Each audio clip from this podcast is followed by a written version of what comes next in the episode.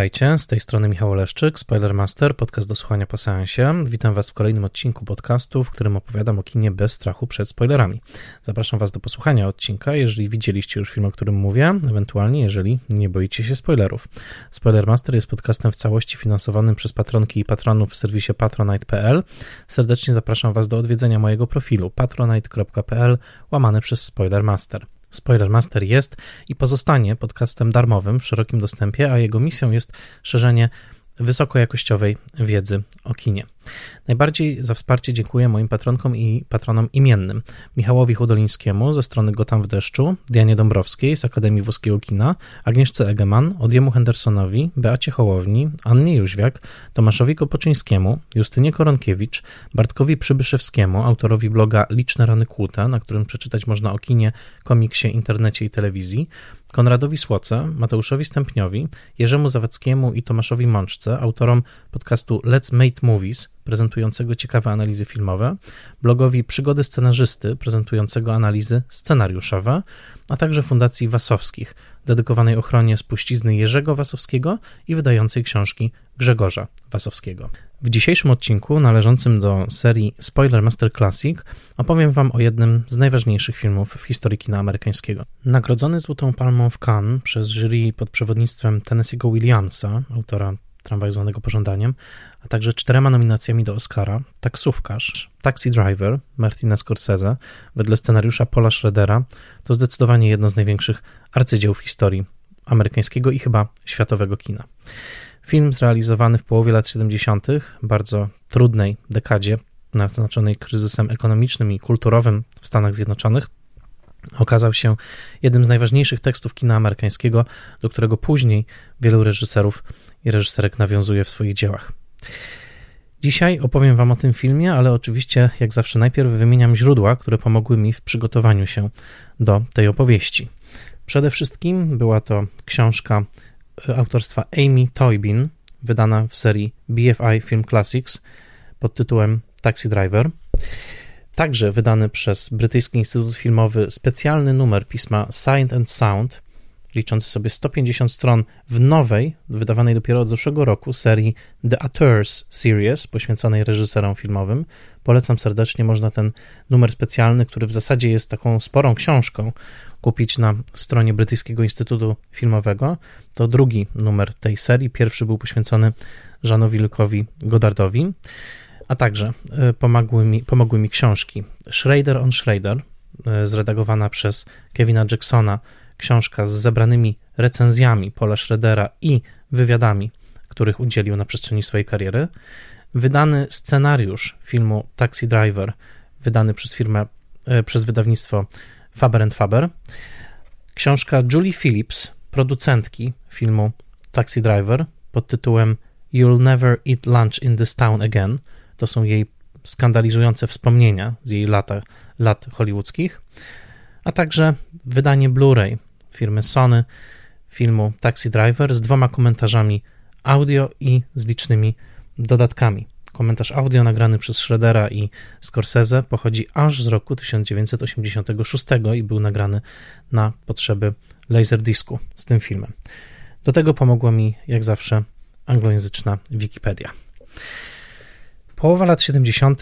to bardzo trudny czas dla Stanów Zjednoczonych Ameryki. W tym podcaście opowiadałem Wam już o takich klasykach tamtego czasu, jak chociażby Gorączka Sobotniej Nocy, która odzwierciedlała niepokoje klasy robotniczej e, i skupiała się na portrecie młodego e, człowieka z Bay Ridge, z pochodzenia Włocha, który jedyną szansę awansu społecznego upatrywał w tańcu disco. Opowiadałem wam o filmie Wybawienie Johna Burmana z Deliverance z roku 1972, który pokazywał z kolei pewien niepokój klasy średniej i niepokój osunięcia się w zachowania zwierzęce, atawistyczne i konfrontacji także z wypartą mniejszością, której tak ekonomicznie się dobrze nie powodzi. Odsyłam do tamtych odcinków, serdecznie zapraszam do ich słuchania. A pomiędzy tymi filmami z 72 i 77 roku odnajdujemy właśnie Taksówkarza z roku 1976, który swoją premierę miał dokładnie 8 lutego tego roku, a kręcony był w trakcie gorącego, parnego lata nowojorskiego roku 1975. Ale żeby dotrzeć do źródeł tego filmu, trzeba się cofnąć po pierwsze, najpierw do roku 72, kiedy to scenarzysta, wówczas krytyk bardziej Paul Schroeder, urodzony w roku 1946 w stanie Michigan, a zatem liczący sobie w momencie powstania tego tekstu około 26 lat, napisał scenariusz do taksówkarza właśnie. Wypadałoby się zapewne cofnąć jeszcze wcześniej do fascynacji filmowych, jakie stały się udziałem Schroedera i które tak mocno odcisnęły swoje piętno na tym filmie. Wypadałoby się cofnąć do dzieciństwa Martina Scorsese, spędzonego w małej Italii, dzielnicy Nowego Jorku i naznaczonego bardzo silnie przez obecność mafiozów z jednej strony i kościoła katolickiego z drugiej. O tym trochę opowiadałem wam już w odcinkach o filmach Chłopcy z Ferajny i Irlandczyk, dlatego odnośnie początków Scorsese'ego odsyłam wam was do tych odcinków. Wszystko to zrobimy w tym odcinku. Opowiem Wam o głębokich korzeniach tego filmu. Odwołam się także do wczesnej twórczości Martina Scorsese i tego, w jakim, w jakim sensie prowadzi ona do taksówkarza, a także wskaże na pewne silne fascynacje literackie i filmowe Paula Schroedera, które odcisnęły piętno na tym filmie. Wskaże także na y, proces kręcenia tego filmu, na pewne decyzje twórcze, które zapadły, no, które koniec końców dały nam ten niezapomniany, bardzo ekspresjonistyczny portret Nowego Jorku i zagubionej duszy Travisa Bickle, która w tym Nowym Jorku się błąka, powoli radykalizuje, aż w końcu sięga po przemoc. No właśnie, dwa słowa, dosłownie króciutko o fabule. Travis Bickle, 26-letni, zwracam uwagę na zbieżność z wiekiem samego Schroedera w momencie pisania, weteran wojny w Wietnamie, która trwała wciąż, kiedy Schroeder pisał swój tekst i potrwa jeszcze do roku 75. Taxi Driver wejdzie na ekrany tuż po jej zakończeniu, w zasadzie po ewakuacji Saigonu, która dla Amerykanów była upokarzającym, ale jednocześnie przynoszącym gorzką ulgę widowiskiem po ponad dekadzie obecności w Wietnamie. Otóż Travis Bickle jest właśnie weteranem tej wojny, który błąka się po Nowym Jorku i cierpi na bezsenność. Aby jakoś tej bezsenności zaradzić, staje się właśnie taksówkarzem. Taksówkarzem, który zaraz na początku filmu deklaruje przy zatrudnieniu, że może jeździć o dowolnej porze i w dowolnym miejscu. Anytime, anywhere. Anytime, anywhere. Powtarza dwukrotnie Travis, wskazując po pierwsze, że raczej będzie pracował w godzinach nocnych, tych mniej popularnych, a po drugie, że będzie pracował także w niepopularnych dzielnicach. Zatrudniający go pyta się na pewno South Bronx, na pewno Harlem. Te dzielnice słynące wtedy z wysokiej przestępczości w Nowym Jorku, trawionym kryzysem ekonomicznym, fiskalnym, kryzysem infrastruktury i ogromnymi konfliktami klasowymi, te miejsca słynęły właśnie z najwyższej przestępczości, którą już w roku 1977 będzie można zobaczyć na ekranach telewizyjnych w Stanach Zjednoczonych w nakręconym techniką wideo filmie Police Tapes, taśmy policyjne, pionierskim portrecie pracy policji w Nowym Jorku, który serdecznie Wam polecam, ponieważ jest na YouTubie i stanowi idealną, idealny przypis do taksówkarza pokazujący bez owego właśnie ekspresjonistycznego naddatku e, surową rzeczywistość Nowego Jorku e, tamtego czasu. Travis mówi, owszem, będę jeździł w tych miejscach, będę jeździł o dowolnej, o dowolnej mm, porze. Travis zostaje taksówkarzem, rośnie w nim gniew na nierząd, który widzi dookoła, na prostytucję, pornografię, z której jednocześnie o paradoksie korzysta. I rośnie także jego izolacja od społeczeństwa, w miarę jak fascynuje się w sposób niezdrowy, jakiś taki e, wycofany, narcystyczny, e, niejaką Betsy, młodą, pochodzącą z tak zwanego dobrego domu z północy stanu Nowy Jork, e, kobietą pracującą w biurze politycznym dla kampanii wyborczej niejakiego Charlesa Palantina.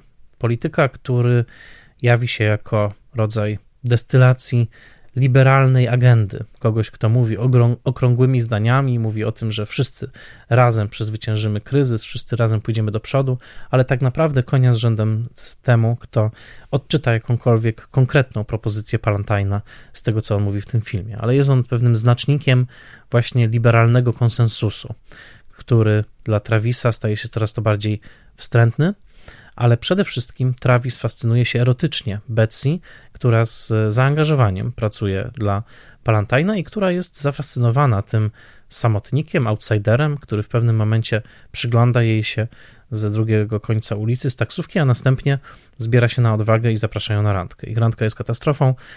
Travis zabiera ją do e, kina pornograficznego, pokazując swoją całkowitą społeczną niekompetencję, jednocześnie być może pewien rodzaj e, psychopatii. I e, po tym, kiedy ona wyraźnie mówi mu, że nie jest zainteresowana, Travis najpierw wpada wielki gniew, a potem znajduje nowy obiekt zainteresowania, to znaczy 12-letnią prostytutkę Iris, graną w tym filmie przez Jodie Foster. Jodie Foster, jak już wspomniałem, nominowaną za tę rolę do Oscara, która w trakcie pracy nad filmem miała zaledwie 13, 13 e, lat i dała znakomity znakomity występ. Travis ma nową ideę fix: ocalić Iris od świata nierządów, który wpadła po ucieczce z domu. Zbroi się, ćwiczy, pakuje, zmienia swoje ciało w rodzaj broni, jak pisze Amy Toybin w swojej książce, i najpierw planuje polityczne zabójstwo Palantina, ale kiedy to nie wychodzi w wyniku interwencji jego ochrony, właśnie przerzuca się na e, uratowanie Iris, zabija jej Alfonsa, granego przez e, Harvey'a Keitla, zabija także grupkę mężczyzn zaangażowanych w ten nierząd, e, chroniących ją, ale także egzekwujących jej obowiązki jako prostytutki, dokonuje krwawej masakry, po czym staje się bohaterem, spotyka Betsy raz jeszcze w taksówce, i odjeżdża w dal. W ostatniej sekundzie filmu coś przykuwa jego uwagę, nie wiemy co to jest. Travis rzuca szybkie spojrzenie, a na ścieżce dźwiękowej rozlega się krótki elektroniczny dźwięk. Coś kliknęło w głowie, tra głowie Travisa. Jak mówi sam Paul Schroeder i co potwierdza Martin Scorsese, we wewnątrz Travisa znowu zaczął się proces e, eskalacji przemocy. Bomba zegarowa znowu zaczęła tykać na pewno Travis do, do przemocy powróci. Tak wygląda fabuła tego filmu, y, ale oczywiście fabuła to jedna rzecz. Jak zawsze w tym podcaście staram się wskazać na źródła inspiracji, na te teksty kultury, na te emocje, na te wydarzenia, które ukształtowały twórców i które odciskają się w tym filmie i które dają nam zupełnie nową jakość, ale jednak pozwalają na zrozumienie tego, w jaki sposób kultura działa, w jaki sposób jeden tekst wynika z drugiego, w jaki sposób jeden tekst rodzi inny. A zatem przyjrzyjmy się korzeniom taksówkarza. Warto wskazać na parę tytułów i na parę zjawisk. Paul Schroeder, który wychował się w domostwie kalwińskim, bardzo ortodoksyjnym, nie mógł oglądać filmów jako właśnie niemalże wynalazku szatana, aż do momentu, kiedy skończył lat 17. Kiedy zaczął oglądać te filmy, zaczął to robić z gorliwością neofity i natychmiast nadrobił zaległości. Filmy były dla niego rodzajem niemalże erotycznego odkrycia, sprzężonym z tym czasem w życiu, kiedy zazwyczaj dokonuje się także inicjacja seksualna. On wspominał o tym, że oglądał ekstatycznie. Oglądał wszystko, robił notatki i dzięki także pomocy Pauline Kael, wybitnej krytyczki pisma The New Yorker, Dostał się do szkoły UCLA e, w Los Angeles i stał się także krytykiem filmowym. Zawsze Schroeder podkreśla, że pomimo faktu, iż później w życiu się pokłócili, na początku kariery Pauline Kael bardzo mu pomogła. Dosyć szybko zaczął także pisać własne scenariusze, ale chciałbym wspomnieć o jego fascynacjach, ponieważ jedna z nich odbyła się, odbiła się na a właściwie dwie z nich odbiły się na e, e, taksówkarzy w sposób szczególny. Po pierwsze, fascynacja filmem czarnym, filmem noir, to znaczy filmami kryminalnymi, które powstawały w Stanach Zjednoczonych przede wszystkim tuż po wojnie, ale których źródeł można się dopatrzyć już w Sokole Maltańskim roku 1941. Schroeder napisał bardzo wpływowy esej pod tytułem Notatki o filmie noir. No i właśnie film noir jest jednym z takich źródeł taksówkarza, to znaczy film noir jako pewna wizja zagubionego w mroku wielkiego miasta i w grzechu wielkiego miasta mężczyzny, który na dodatek opowiada nam swoją historię beznamiętnym e, głosem z zakadru, jak to było w chociażby adaptacjach powieści Raymonda Chandlera, a jednocześnie mierzy się z przemocą tego wielkiego miasta i sam jest egzekutorem przemocy, co bardzo ważne, czasem bardzo brutalnej, jak w powieściach Mikeya Spillaniego, na podstawie których między innymi powstanie film Śmiertelny Pocałunek Roberta Aldricha. Otóż ten paradygmat właśnie takiego samotnika w zderzeniu ze złem świata, które być może także i jego infekuje, wszystko to podane w sosie głębokich i mocnych cieni ekspresjonistycznych, przekrzywień kamery i takiej wizji y, filmowej, która gdzieś daleko sięgała jeszcze do niemieckiego ekspresjonizmu, to wszystko bardzo silnie nasyciło Schroedera i to wszystko jest więcej niż ewidentnie widoczne w taksówkarzu, którego wręcz można nazwać pewnym nowym ekspresjonistycznym noirem lat 70., gdzie to Travis Bickle, psychopata, staje się narratorem i karykaturalnym odpowiednikiem Filipa Marlowa. A zatem po pierwsze właśnie film noir, ale po drugie coś, co wydaje się znajdować na całkowitych antypodach filmu noir i w ogóle kina amerykańskiego, mianowicie twórczość Roberta Bressona. Tego francuskiego twórcy, który podpisał między innymi Kieszonkowca z roku 1959, Ucieczkę skazańca z roku 1956, czy później, już dużo później, Pieniądz w roku 1983. Otóż Bresson ze swoją radykalną teorią aktorstwa odartego z wszelkiej ekspresyjności, aktorstwa, które zamieniało aktorów w rodzaj, jak sam mówił Bresson, modeli, tylko i wyłącznie wypowiadających linijki dialogu i ograniczających ekspresję i gest, gestykulację do absolutnego minimum. Otóż ta technika połączona z pewnymi metafizycznymi czy religijnymi aspiracjami, jakie kino Bressona miało, aby wskazać na pewną możliwość transcendencji, kontaktu z absolutem, kontaktu z Bogiem w świecie całkowicie dotkniętym przez grzech i zło, jak chociażby II wojna światowa w ucieczce skazańca, jak chociażby świat kieszonkowców, drobnych złodziei właśnie w kieszonkowcu, to niebywale zafascynowało Schroedera, który rozszerzył na dodatek swoje zainteresowanie na coś, co nazwał kinem transcendentalnym.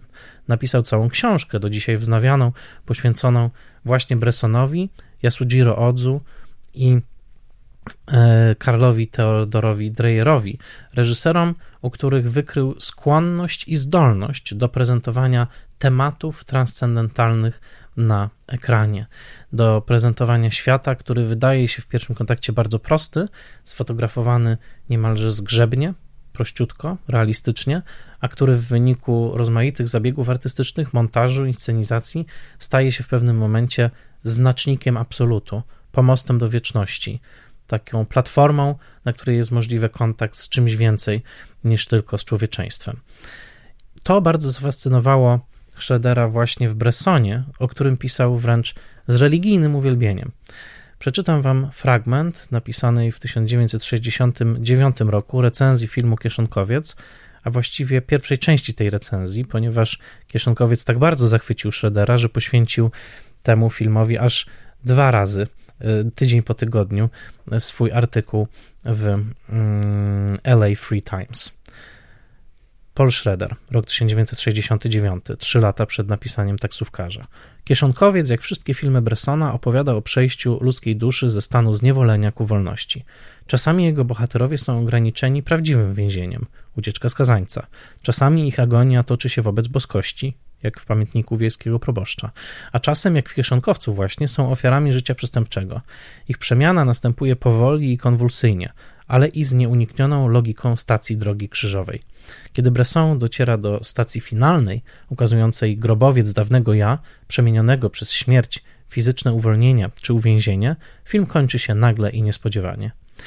No, jakbyśmy czytali opis taksówkarza w pewnym sensie, z tą różnicą, że transcendencja, jakiej dokonuje Travis Bickle, ma w sobie coś piekielnego, to znaczy jego wychylenie w stronę wieczności ma wyraźną waloryzację ujemną, to znaczy on wychyla się w stronę wiecznego zła bardziej niż wiecznego dobra, mimo że sam uważa się oczywiście za anioła boskiej zemsty. Ale ta właśnie powolna przemiana owe stacji drogi krzyżowej, no zupełnie jakbyśmy czytali opis taksówkarza, ale także zupełnie jakbyśmy czytali opis późniejszego dużo filmu Schroedera, pod tytułem Pierwszy Reformowany. To oczywiście już w e, latach 2000.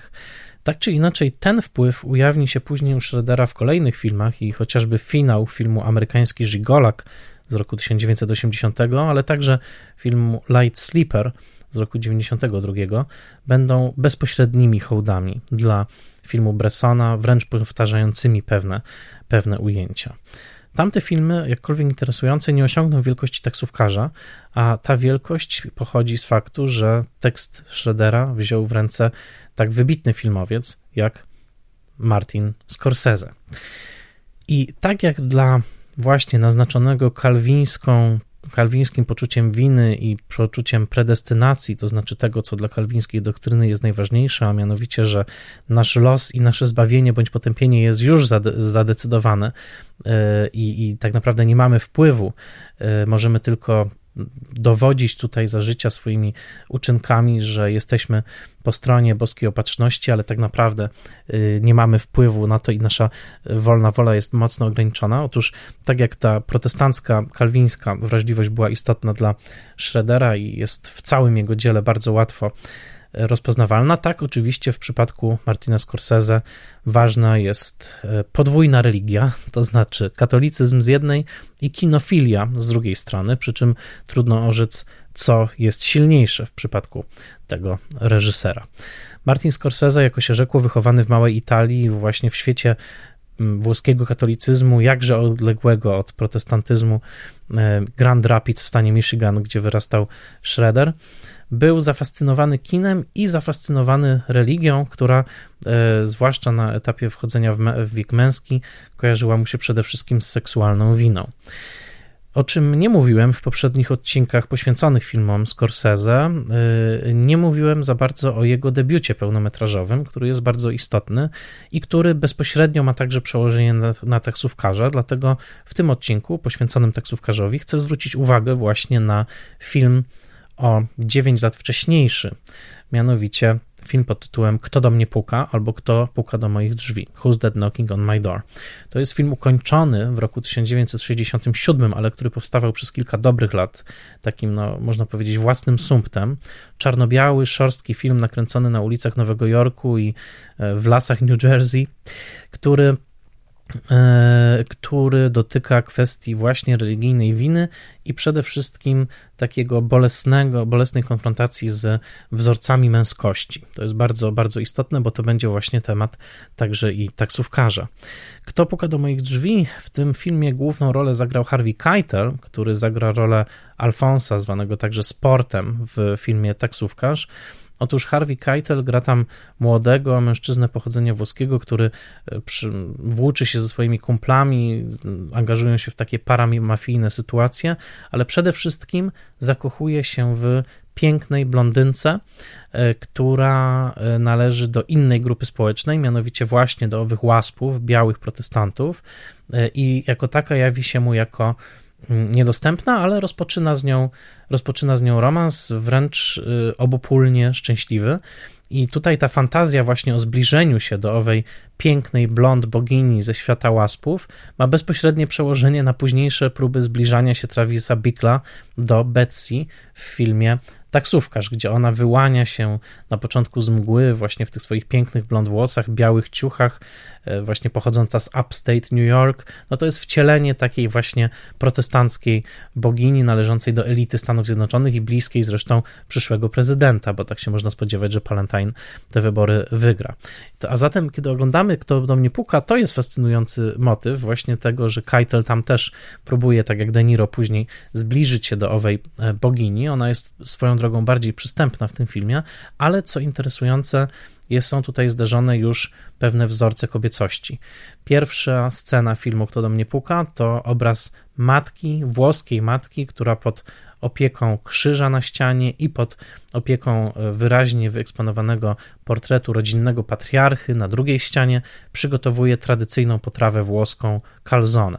Dzieli się z nią rodziną i ten pierwszy obraz pokazuje niemalże idylliczny właśnie takie szczęście włoskiej rodziny obdzielanej tym pysznym calzone przez matkę Włoszkę. E, obraz tej wyzwolonej erotycznie w dużej mierze E, młodej kobiety, blondynki, która później się pojawia, jest całkowitym kontrastem wobec tej właśnie matczynej postaci i nawet bohater napomina e, tę swoją dziewczynę, kochankę, że nie wolno używać gromnicy do e, oświetlania pokoju. W pewnym momencie ona dla nastroju chce zapalić świecę, okazuje się, że to jest gromnica, które, której używa matka bohatera i on absolutnie na to nie pozwala. To jest scena, która pokazuje, jak silne religijne tabu nadal w nim E, nadal w nim jest. Natomiast najważniejszy i niebywale aktualny wątek, kto do mnie puka, e, który dzisiaj może byłby nawet bardziej aktualny niż wtedy, e, to moment, w którym ta dziewczyna zwierza się J.R.owi, bo tak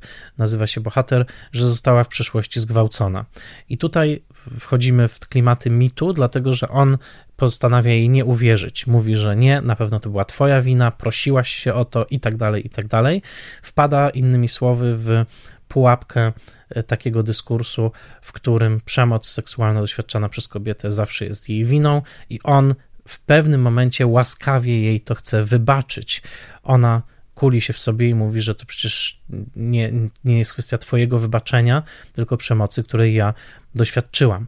E, innymi słowy, temat niezwykle aktualny, e, film godny powrotu do niego z całą pewnością. Natomiast to, co istotne, to to, że właśnie J.R., grany przez Harvey'a Keitla, ma taką rozszczepioną wizję kobiecości w tym filmie. Z jednej strony jest postać właśnie owej matki, karmiącej e, rodzinę na początku, poddanej temu patriarchalnemu porządkowi, a z drugiej strony jest ta dziewczyna, która mimo, że sama doświadczyła przemocy, w tej optyce włoskiego patriarchatu jawi się jako zbrukana, jako właśnie brudna e, i, i, e, i niegodna tym samym e, miłości włoskiego mężczyzny, chyba że opartej na wybaczeniu, mimo że sama nie ponosiła winy. A zatem jest tutaj taki splot, który na dodatek zostaje wzmocniony figurami katolickich świętych, dlatego że jest bardzo mocno wyeksponowana figurka Maryi w mieszkaniu bohatera. Później także dostajemy długą sekwencję najazdów kamery na stację drogi krzyżowej i na figurę Piety e, w rytm piosenki właśnie Who's That Knocking on My Door. I tutaj ten temat religijnej winy i właśnie tego, tej, tego rozszczepienia kobiecości na element e, świętej i dziwki, właśnie mówiąc jak, naj, jak najkrócej, ujawnia się bardzo mocno. I dokładnie to następuje także w taksówkarzu.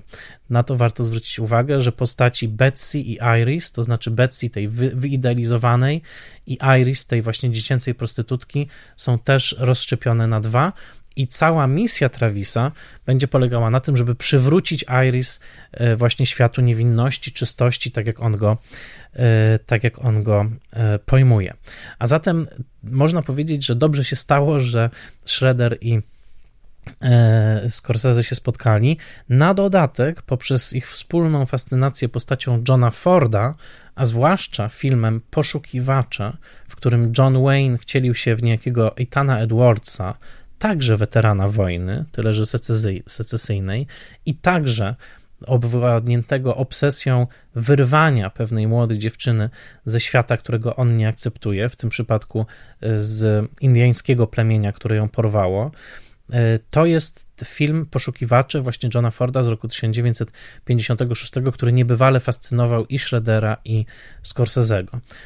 Fascynacja Schroedera jest ewidentna, ponieważ struktura taksówkarza powtarza strukturę e, poszukiwaczy, to znaczy Travis jest takim poszukiwaczem, także weteranem wojennym, który postanawia właśnie wyrwać Iris z e, objęć e, Alfonsa i tego nierządu, w który ona popadła. I swoją drogą, kiedy z nią rozmawia o tym, to ona wcale nie jest pewna tego, czy chce wyjść z tej sytuacji. I tak samo jest w poszukiwaczach, bo kiedy w końcu Ethan Edwards odnajduje Natalie Wood, to znaczy właśnie swoją siostrzenicę, to ona jest już tak wrośnięta w świat Indian, że ona go nawet nie poznaje i ona wcale nie chce z tego świata wychodzić. I tam to przekonanie jego, że on musi ją przywrócić białej rasie, a moment, w którym orientuje się, że zapewne ona y, już y, także y, być może w każdym razie współżyła z mm, członkiem plemienia, chce ją zabić. I to jest bardzo także taki wstrząsający moment z tamtego filmu z roku 56.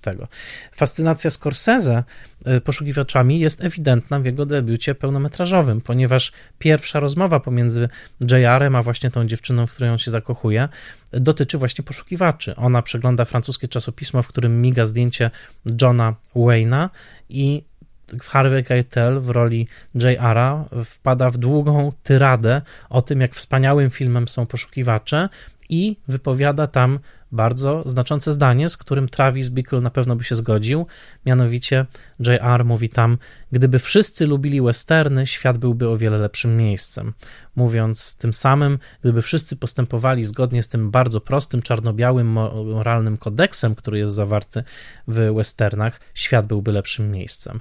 Wydaje mi się, że Travis Bickle mógłby temu tylko przyklasnąć zwłaszcza kiedy wygłasza swoje, długie, o wiele bardziej wulgarne tyrady, w których wylicza wszystkie grupy społeczne, które najchętniej usunąłby z Nowego Jorku w akcie wielkiego oczyszczenia, wielkiego deszczu, który obmyje ulice nowojorskie, deszczu, o który Travis się modli i także o który upomina się, rozmawiając z Charlesem Palantinem, który przypadkowo staje się jego pasażerem w taksówce, i Travis mówi mu, że to miasto należy opuścić, o, oczyścić i spuścić do toalety.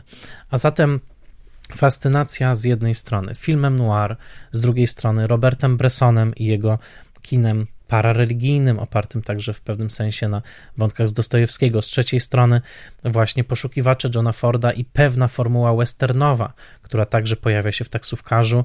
Sam Scorsese wspominał, że pewne rozwiązania stylistyczne w taksówkarzu zaczerpnął także z Jeźdźca znikąd, filmu pod tytułem Shane w reżyserii George'a Stevensa. Chociażby pierwszy długi marsz Travisa w stronę kamery wzdłuż 57 ulicy, kiedy to przenikanie sprawia, że Travis pojawia się coraz bliżej nas, zostało wzięte także z tamtego filmu George'a Stevensa.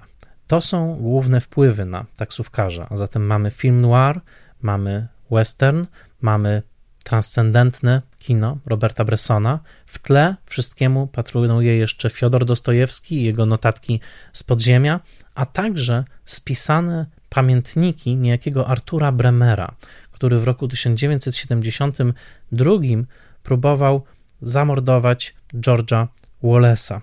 Y, to był e, gubernator Alabamy i kandydat prezydencki. Arthur Bremer próbował go zamordować y, i później, kiedy już trafił do więzienia, opublikowano jego notatki zabójcy. Y, takie właściwie zapiski, często niegramatyczne, które świadczyły o jego bardzo takim umęczonym umyśle człowieka owładniętego obsesją sławy. Dla niego najważniejsze było, żeby zabić jakiegoś polityka. Najpierw był to Nixon, potem stał się to e, George Wallace. Podobno swoją drogą Arthur Bremer zmienił zdanie, to znaczy przesunął zainteresowanie z Nixona na Wallace'a w trakcie projekcji mechanicznej pomarańczy e, Stanleya Kubricka, ale to już oddzielny wątek. Schroeder czytał fragmenty tego właśnie dziennika Bremera, które wówczas opublikowała prasa i fragmenty tych dzienników, przetworzone oczywiście literacko, trafiły do owych długich monologów Travisa Bickle, które słyszymy wypowiadane z zakadru w taksówkarzu.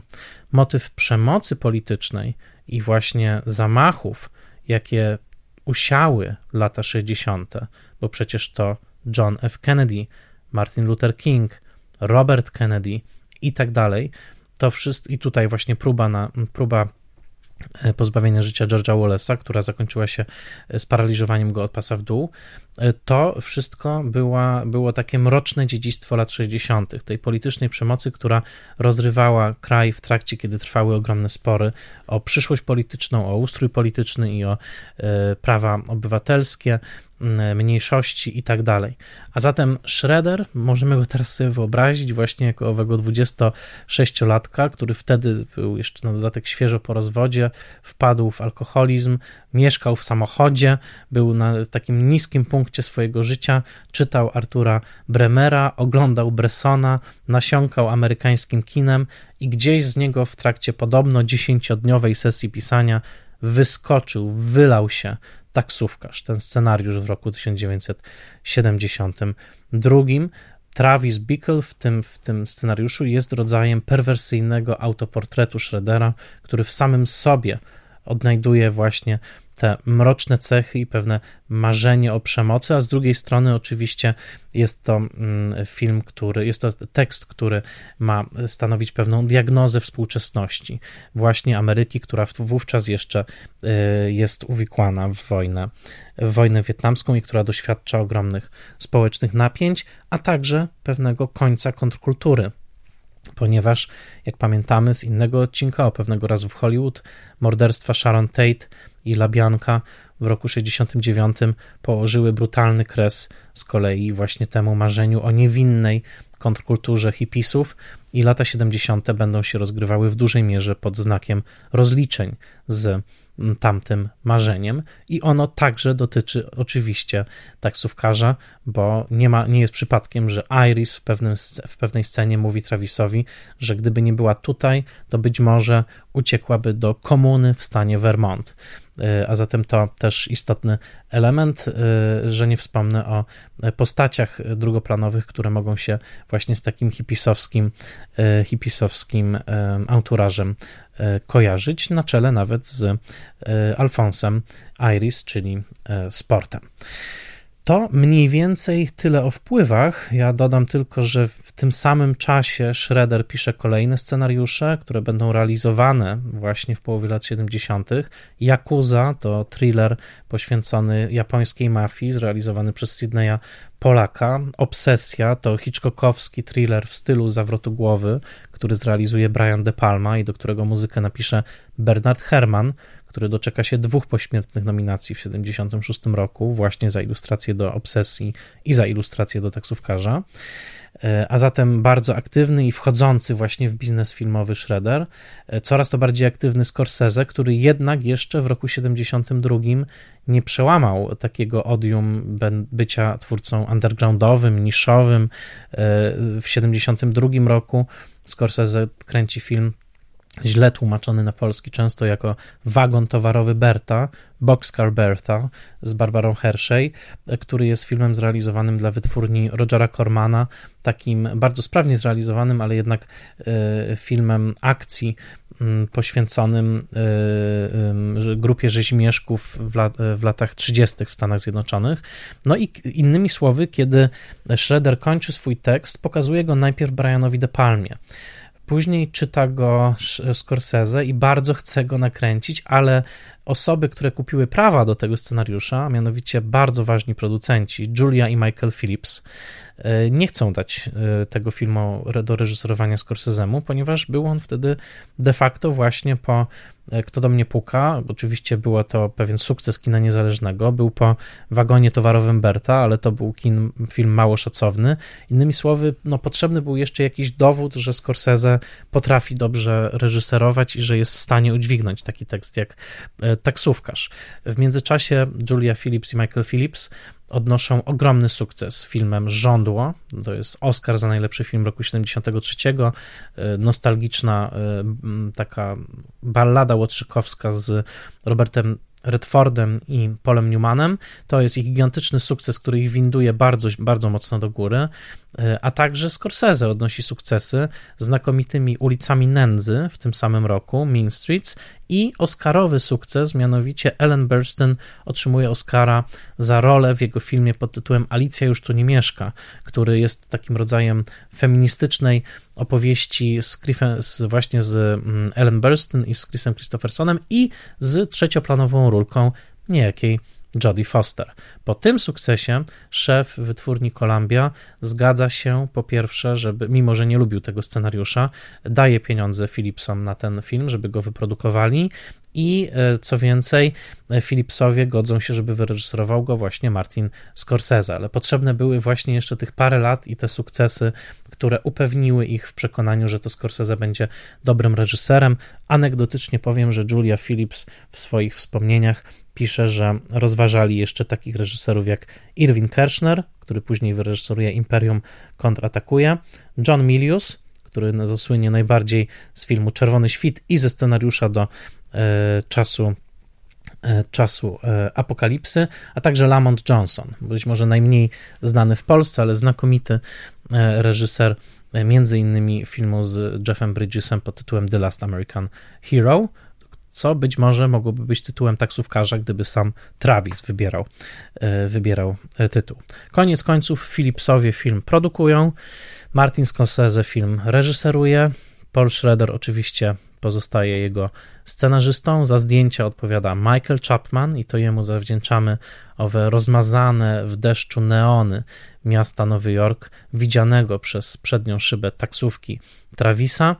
Muzykę komponuje Bernard Herrmann, jest to jego ostatnia kompozycja muzyczna. Bernard Herrmann znany najbardziej z muzyki do Obywatela Keina z jednej strony i do filmów Alfreda Hitchcocka na czele z niezapomnianymi, wbijającymi się w mózg smyczkami z psychozy i oczywiście y, na czele z kompozycją do zawrotu głowy. Bernard Herrmann, mimo że za bardzo nie rozumiał taksówkarza, nie lubił tego filmu, nad którym pracował, ukończył ilustrację muzyczną na dzień przed swoją śmiercią w Wigilię Bożego Narodzenia roku 1975. A zatem y, jest to ostatnia jego kompozycja i tak jak wspomniałem, na y, gali Oscarowej był nominowany pośmiertnie dwukrotnie właśnie za muzykę do filmu De Palmy, Obsesja i za muzykę do tego filmu, w której notabene, być może na prośbę Scorsese'ego, chociaż tego nie wiem, na pewno w akcie pewnego hołdu dla filmu Psychoza, ostatnie trzy takty muzyczne, które usłyszycie, kiedy napisy już końcowe się skończą, to właśnie takty z filmu Psychoza. Psychoza i taksówkarz kończą się tą samą muzyczną frazą. Innymi słowy, Scorsese oddaje w ten sposób hołd filmowi Hitchcocka wcześniejszemu o lat 16, ale także odważnie skupionym na postaci psychopatycznego e, mordercy.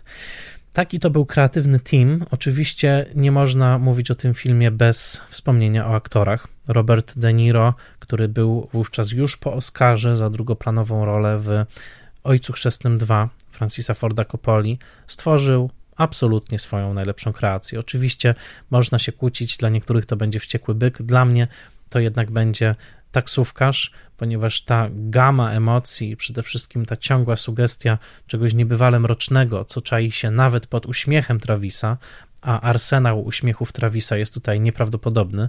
Od bardzo łagodnego uśmiechu w pierwszej rozmowie z Betsy do przerażającego uśmiechu w scenie rozmowy z tajniakiem na wiecu Palantina. To wszystko jest aktorska absolutnie e, e, klasa, której, której nie da się pobić. De Niro, jak już wspomniałem, był po Oscarze za, za Ojca Chrzestnego 2, co także przesądziło o tym, że mm, Columbia dała pieniądze na ten film. Był aktorem bardzo zaangażowanym. Y, na plan taksówkarza wrócił z planu Bernardo Bertolucciego, kręcił Wiek XX we Włoszech i jeździł nocnymi taksówkami, żeby przyzwyczaić się do roli. Zabierał także przerażonego Martina Scorsese, który wówczas obserwował e, właśnie ten nocny świat Nowego Jorku e, i także przemocy, która tam rozgrywała się regularnie. Nawet w pewnym momencie bezrobotny aktor wziął taksówkę prowadzoną przez De Niro i wykrzyknął: Jak to możliwe? Dostałeś Oscara, to czy, czy, czy branża filmowa ma się tak źle, że nawet po Oscarze trzeba być taksówkarzem? De Niro mu przytaknął, powiedział, że tak właśnie jest. E, pamiętajmy także, to tutaj mała dygresja, że sama branża taksówkarska prze, przechodziła wtedy kryzys. Przez całe lata 60. branża taksówkarska znakomicie sobie radziła w Nowym Jorku, ale jednak te kryzysy ekonomiczne bardzo mocno się odbiły także na e, taksówkarzach i na ich bezpieczeństwie. Nowy Jork stawał się coraz bardziej to niebezpieczny, mm, przestępczość rosła i popularność zawodu taksówkarza zaczęła spadać, dlatego że ludzie po prostu zaczęli się bać jeździć po Nowym Jorku, zwłaszcza w godzinach nocnych, co jest stąd też właśnie początek filmu, że ten dyspozytor pyta zatrudniający mm, Travisa Bickle, czy na pewno chcesz jeździć wszędzie i czy na pewno chcesz jeździć o każdej porze, dlatego że rzeczywiście były wówczas również dosyć częste napady na taksówkarzy. E, to jest ten czas, w którym e, e, rozpoczyna się wymóg montowania kuloodpornej osłony pomiędzy kabiną kierowcy a fotelem pasażera. Były także przypadki zabójstw taksówkarzy, że nie wspomnę o grabieżach. A zatem bycie taksówkarzem w tamtym czasie, zwłaszcza w godzinach nocnych, wiązało się ze sporym e, ryzykiem. I tego ryzyka także mm, e, doświadcza Travis, z tym, że dla niego jest to rodzaj, można powiedzieć, afrodyzjaku. Jodie Foster zagrała w filmie, tak jak już e, wspomniałem, jako trzynastolatka. Sama wspomina, że Robert De Niro był dla niej niebywale e, dobrym partnerem na planie i że nauczyła się od niego mnóstwo. I także to był ten moment, kiedy ona przeszła, no jednak od szkolonej od najmłodszych lat dziecięcej aktorki filmów disneyowskich i reklam telewizyjnych, dlatego że ona występowała w reklamach olejku do opalania już jako małe dziecko. Y, to był moment, w którym, jak sama powiedziała, stała się dojrzałą aktorką. W tym samym roku wystąpiła także w filmie Bugsy Malone Alana Parkera i jako w, te, w tym filmie, w którym dzieciaki wcielają się w gangsterów, ona tam grała taką y, femme fatale, i co ciekawe, te dwa filmy spotkały się w konkursie Festiwalu Kaneńskiego roku 1976. Natomiast jest to rzeczywiście rola wybitna. To znaczy, y, przy, przy całym niepokojącym jej aspekcie, to znaczy tego, że Iris jest dzieckiem wykorzystywanym seksualnie y, i jest bardzo niepokojąca także scena pomiędzy nią a jej Alfonsem Sportem, który szepcze jej do ucha, jak bardzo jej potrzebuje. Scena jest utrzymana w takim y, tonie niemalże lirycznym, ale pokazuje uzależnienie emocjonalne Iris od tego człowieka. No jest to niebywała rola i zwłaszcza rozmowa śniadaniowa Travisa e, z nią, kiedy ona e, jakby rozpoznaje e, tą jego chęć pomocy, ale z drugiej strony zaczyna go pytać o znak zodiaku, mówi o tej właśnie komunie w Vermont. To jest scena wspaniała, bo pokazuje z jednej strony faktyczne naruszenie niewinności tej dziewczyny, tego, że ona zdecydowanie już wie za dużo i że jej coś zostało jej brutalnie zabrane, a z drugiej strony pokazuje jej ogromną inteligencję i taką też emocjonalną umiejętność czytania znaków Travisa. Scena absolutnie niebywała. Y, plus drugi plan w postaci y, przede wszystkim Petera Boyla, który tutaj się wciera w postać taksówkarza, niejakiego Wizarda, który w pewnym momencie pyta Travisa o to, jak się czuje i czy może mu zaoferować jakąś pomoc. Co ciekawe, sam Peter Boyle wcielił się w kogoś w rodzaju Travisa Bickla w filmie z roku 1970, to znaczy w filmie pod tytułem Joe w reżyserii y, Johna G. Avildsen który później zrobi Rockiego i zabierze Oscara taksówkarzowi w wyścigu Oscarowym. W filmie Joe e, prosty mężczyzna z klasy robotniczej amerykańskiej e, e, mści się na takiej kontrkulturowej komunie, która w jego oczach porwała jego córkę. To też bardzo taki archetypiczny film zemsty, tak jak zresztą motyw zemsty będzie powtarzał się w latach 70. właśnie w takich filmach jak Brudny Harry, czy y, życzenie śmierci, taka postać właśnie mściciela, kogoś, kto wychodzi na ulicę miasta i chwyta za broń i y, postanawia zaprowadzić porządek, będzie nawiedzała całe kino lat 70. z dużą, z dużą mm, regularnością. Tak jak y, tematem ukrytym filmu poszukiwacze jest rasizm Itana Edwardsa, tak samo ukrytym tematem taksówkarza i takim problematycznym jest rasizm um, Travisa Bickle. W scenariuszu Schroedera mm, cała ta grupka mężczyzn, którą zabija na końcu Travis, była czarnoskóra. Sam y, Scorsese mówi, że razem z Schroederem na planie zorientowali się, że nie mogą tego zrobić w filmie, że muszą y, to być biali, dlatego że, jak sam Scorsese powiedział, nastroje społeczne wówczas były tak napięte, przemoc rasowa była też tak obecna, że bali się, że wywołają po prostu pewien rodzaj niepokojów społecznych wizją białego mężczyzny, który rozprawia się z E, trzema czarnoskórymi mężczyznami. Już wcześniej są sygnały, które wskazują, że Travis nie czuje się komfortowo w towarzystwie czarnych. Patrzy z podejrzliwością na czarnego taksówkarza, któremu pożyczył wcześniej 5 dolarów, który notabene pierwszy rozpoznaje Travisa jako zabójcę, mówi do niego żartobliwie hey, the killer, a także patrzy na e, z kolei czarnoskórych Alfonsów, którzy ubierają się w taki niebywale kosztowny e, na pokaz sposób, e, nawiązując trochę do mody e, ulicznej tamtego czasu, pokazanej także w filmie Superfly z 72 roku, te szerokie kapelusze, krzykliwe kolory garniturów, elementy złoceń, łańcuszków, futra. Tutaj jest taki moment, osobna jazda kamery, która pokazuje właśnie dwóch takich mężczyzn siedzących w dinerze, którym Travis się przygląda. Pierwsza ofiara Travisa, e, napadający na sklep e, spożywczy mężczyzna jest właśnie e, to właśnie czarnoskóry mężczyzna i także Travis strzela do telewizora, który wyświetla fragmenty programu American Bandstand, w którym czarnoskóre e, pary ze sobą tańczą i zwłaszcza jedna, jedna e, twarz czarnoskórego mężczyzny jest wyraźnie, wyraźnie widoczna.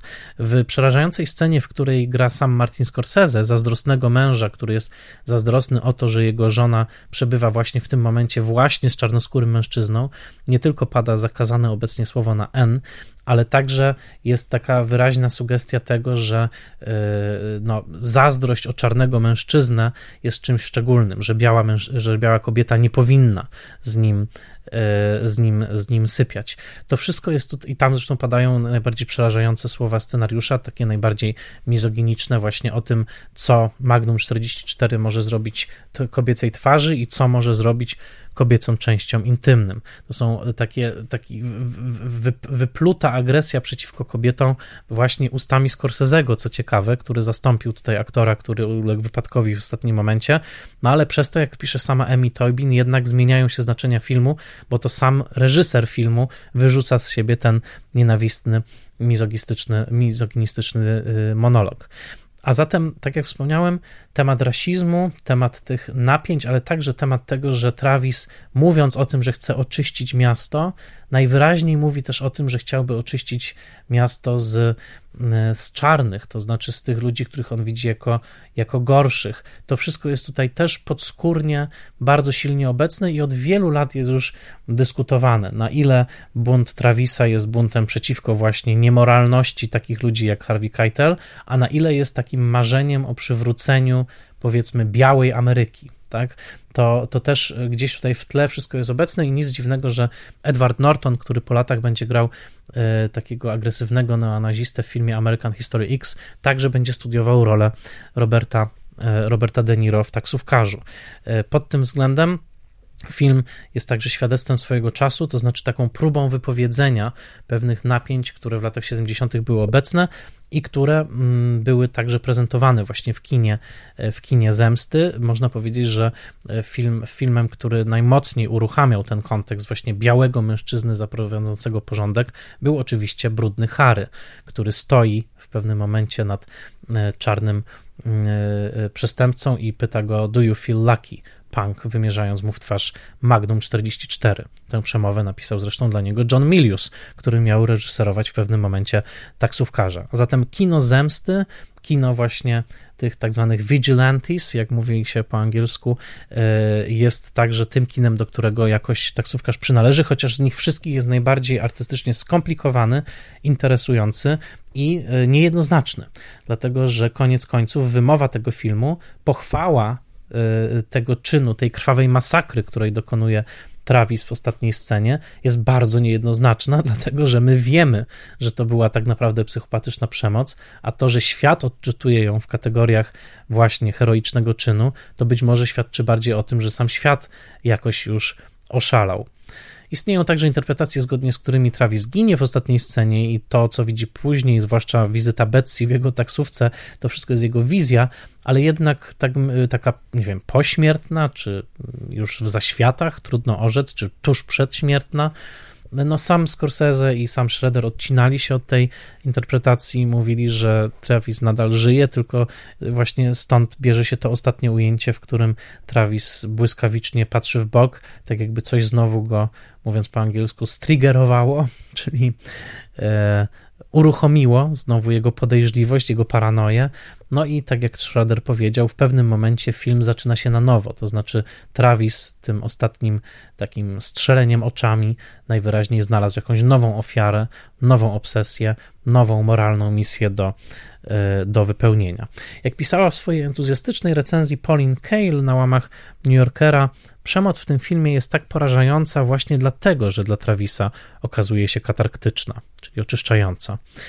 E, pisząc głównie o scenie masakry, która była tak brutalna, że wielu widzów wówczas szokowała, a e, Scorsese, aby uniknąć kategorii X w kategorii wiekowej, e, zdecydował się na zabieg wypłukania czerwieni z obrazu, przez co cała ostatnia sekwencja jest bardziej szarobura i krew jest bardziej brunatna niż czerwona. Do dzisiaj zresztą to tak pozostało. Przytoczę ten fragment Scale jeszcze raz. Przemoc w tym filmie jest tak porażająca właśnie dlatego, że dla, dla Travisa okazuje się katarktyczna. Wyobrażam sobie ludzi, którzy wyklną taksówkarza jako propagującego przemoc jako lek na, lek na frustrację. Niemniej jednak istnieje różnica między przyznaniem, że psychopata uspokaja się po przelaniu krwi, a usprawiedliwieniem samej erupcji. Ten film nie funkcjonuje na płaszczyźnie moralnego osądu czynów Travisa. Te, zamiast tego wciąga nas w wir obsesji pozwalający nam na zrozumienie psychicznej ulgi odczuwanej przez cichych chłopców z nienacka dokonujących masakry. Widok Travisa patrzącego przed siebie z ukontentowaniem na końcu taksówkarza jest jak siarczysty policzek wymierzony widzowi. Na ten moment Travis wypluł ładunek agresji ze swojego systemu i wrócił do pracy. Na naszych oczach zabiera pasażerów spod hotelu St. Regis. Nie został uleczony. Rzecz raczej w tym, że otaczające go miasto okazało się obłąkane bardziej niż on sam. Tak pisała 9 lutego 76 roku Pauline Kael na łamach, na łamach New Yorkera. No i ta fraza o amerykańskich chłopcach, w których właśnie coś się przelewa, tak jakaś agresja się uwalnia, odnajduje dopowiedzenie w rzeczywistości. Trochę w dokumentalnym przypisie do taksówkarza, jaki nakręcił sam Scorsese, jego film pod tytułem American Boy jest 40-minutowym y, portretem Stevena Prince'a, który zagrał tutaj postać Easy Andiego, tego mężczyznę, który sprzedaje broń De Niro. I y, no, to nie był profesjonalny aktor, to był raczej taki no, uliczny dziwak, chociaż dosyć zamożnej rodziny, który zafascynował Scorsese'ego swoją taką maniakalną wręcz energią. Ona jest obecna w taksówkarzu, ale ona jest bardzo obecna w tym filmie American Boy, gdzie można się trochę wystraszyć tego właśnie, tego, tej rozszalałej energii tego człowieka, która co chwilę przeradza się w coś niemalże brutalnego. To jest, to jest jedna rzecz. A druga, drugi przypis przypisa, dopisała sama rzeczywistość w postaci, postaci Johna Hinckley'a Jr., znanego także jako John Hinckley III, który, aby zwrócić swoją uwagę na Jodie Foster, którą wielbił po wielokrotnym obejrzeniu taksówkarza, strzelił w roku 1981 do e, prezydenta Reagana, e, e, raniąc go. On trafił do szpitala i potem spędził większość życia, no nie tyle w więzieniu, bo został uznany za psychicznie niepoczytalnego, co w opiece, zamkniętej opiece psychiatrycznej. Także John Hinckley Jr. okazał się takim żywym Travisem Bickle w pewnym sensie, co nawet skłoniło Martina Scorsese'ego przez moment do rozważania, czy dalej chce być reżyserem. Zamiast tego zrealizował pokrewny tematycznie film, także z De Niro, pod tytułem Król komedii. John Hinckley Jr. swoją drogą to ciekawostka z ostatniej chwili.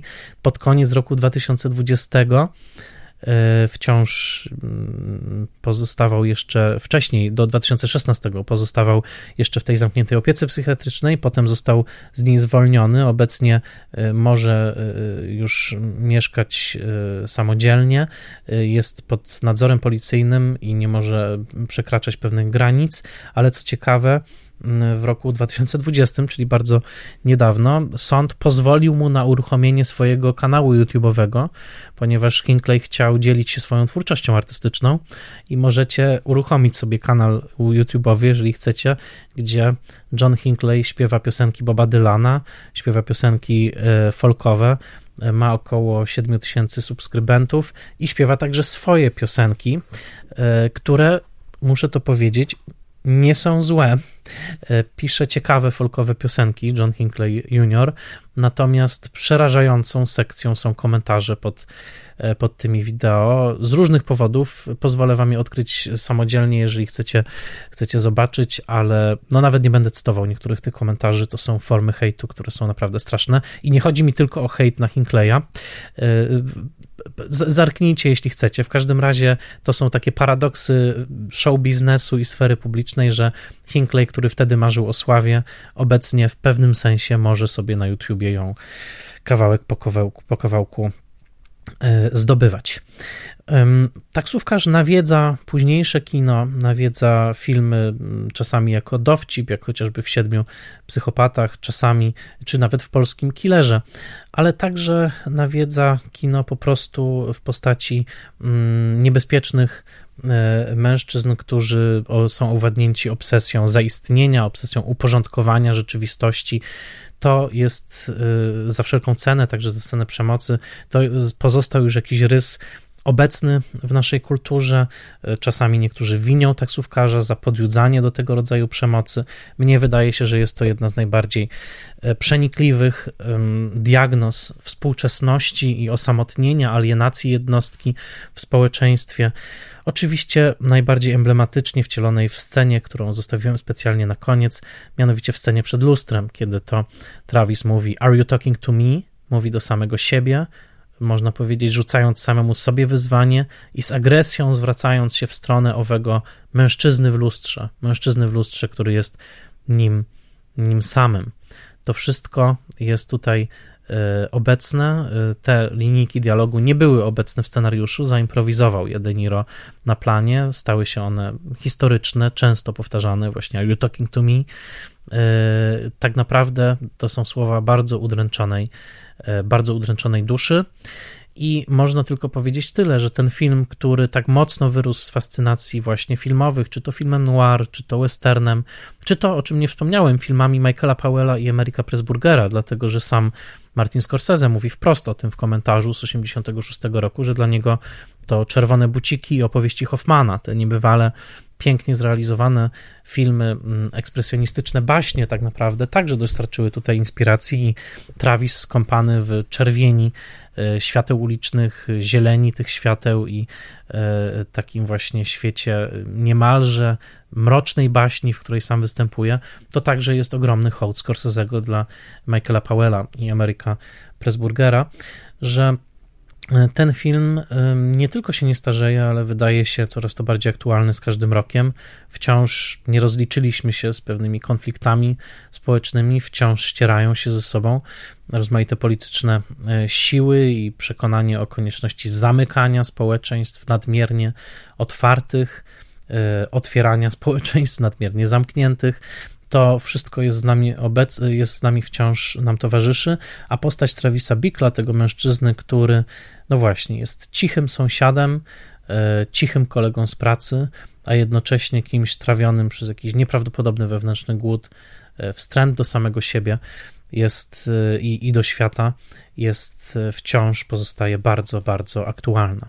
Na sam koniec zacytuję scenariusz e, Paula Schroedera. Ten scenariusz opublikowany, różniący się, tak jak wspomniałem, w paru momentach od filmu, e, ale jednak w najważniejszym zarysie spójny z filmem, jest napisany językiem, którego dzisiaj już żadna wytwórnia czy fundusz akceptujący scenariusze by nie zaakceptował, bo jest on po prostu bardzo literacki. Trochę czasami tęsknię za tym czasem, kiedy dopuszczano takie bardziej literackie e, scenariusze. W każdym razie myślę, że opis Travisa Bickle z pierwszej strony scenariusza Schroedera jest najlepszym opisem tej postaci e, i najlepiej dotyka tego, kim Travis Bickle jest i dotyka tego mrocznego punktu w nim samym, który sprawia, że mm, no, aż strach się z nim zidentyfikować, a jednak na jakimś poziomie musimy się z nim identyfikować, oglądając taksówkarza.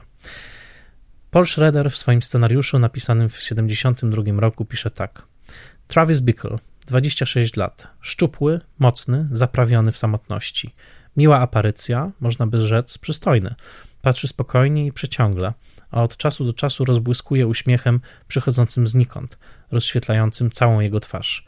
Ale tuż za tym uśmiechem, wokół jego ciemnych oczu, w zapadniętych policzkach dostrzec można wyżłobienia wywołane życiem w skrywanym strachu, samotności i pustce.